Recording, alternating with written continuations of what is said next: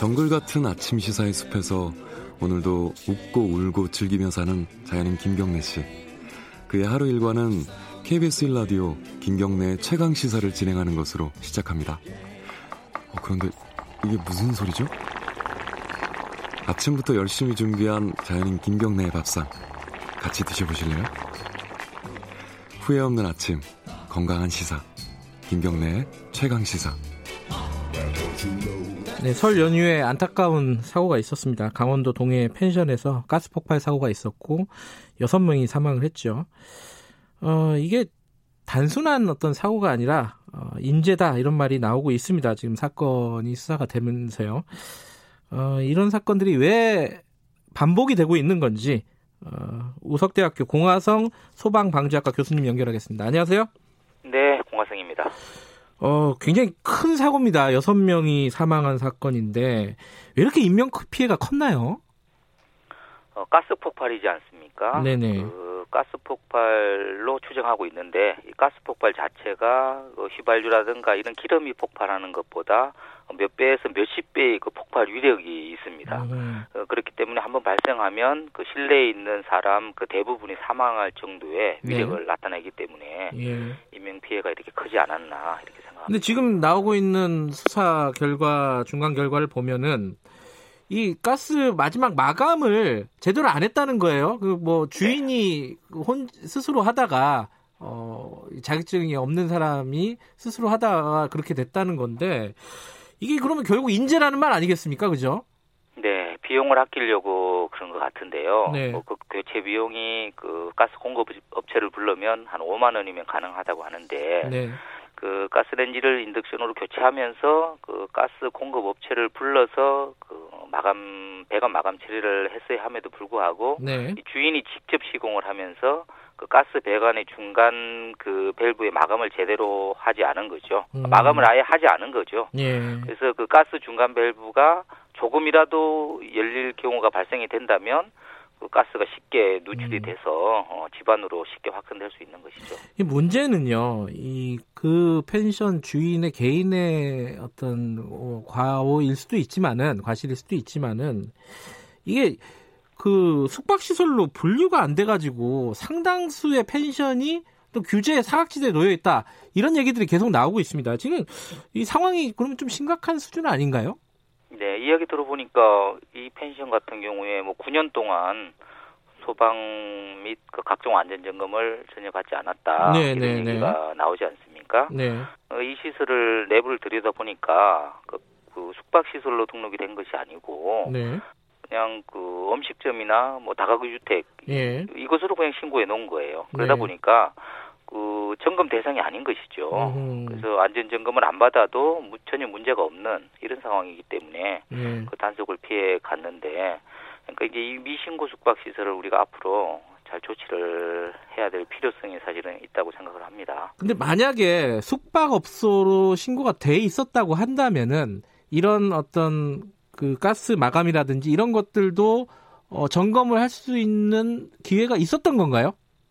네, 맞습니다. 그래요? 그래서 음. 예, 이제 법이 이제 일반 숙박업이 있고 농어촌 민박업이 있는데 네, 둘 중에 한 가지만 해당이 되더라도 네, 1년에 1회 또는 2회 정도 음. 그 안전 점검을 받도록 되어 있기 때문에 네. 충분히 어, 체크가 가능했다. 음흠. 그래서 조치를 취할 수 있었다 이렇게 생각합니다.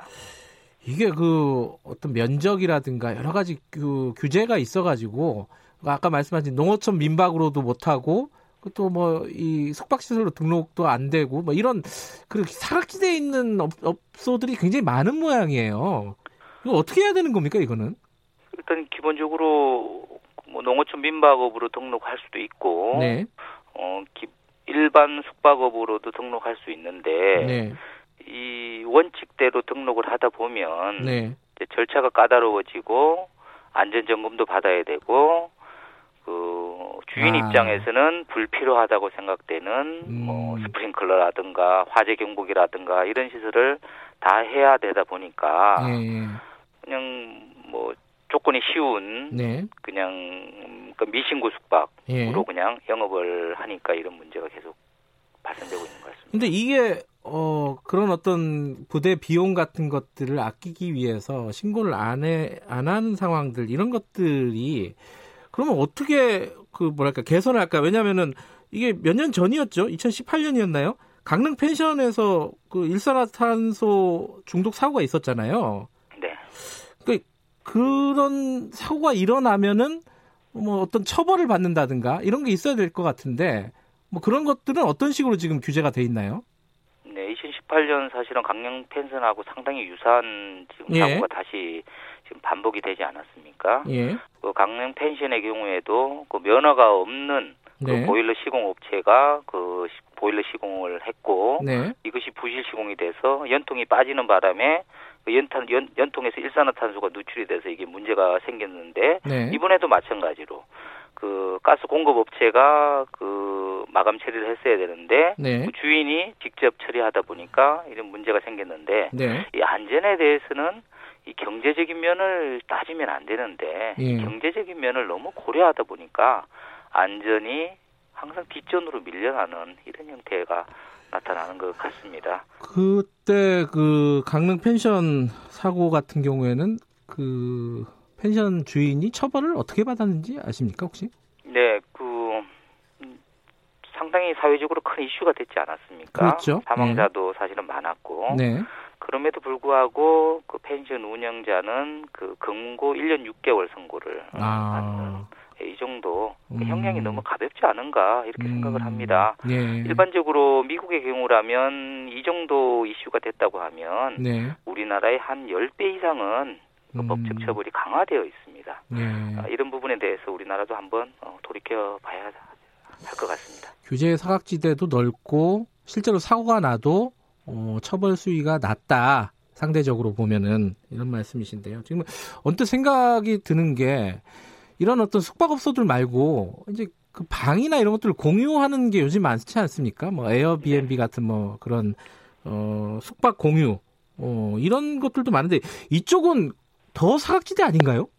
네, 맞습니다. 이런 것들은 그렇기 때문에 관계 당국에서 네. 뭐 숙박 공유 앱 등을 통해서 안전 체크리스트 이런 것들을 그 제공을 해주면 좋겠습니다. 그래서 아, 예, 스스로 이상 유무를 주인이 확인할 수 있도록 하고 네. 그 부족한 부분에 대해서는 즉시 보완할 수 있도록 하면 어떨까 하는 생각이 들고요. 예. 그리고 만약 안전사고가 발생할 경우에는 네. 그에 대한 책임은 전적으로 주인이 지도록 하되 네. 아주 과도하리만큼 강력한 법 적용을 해서 네.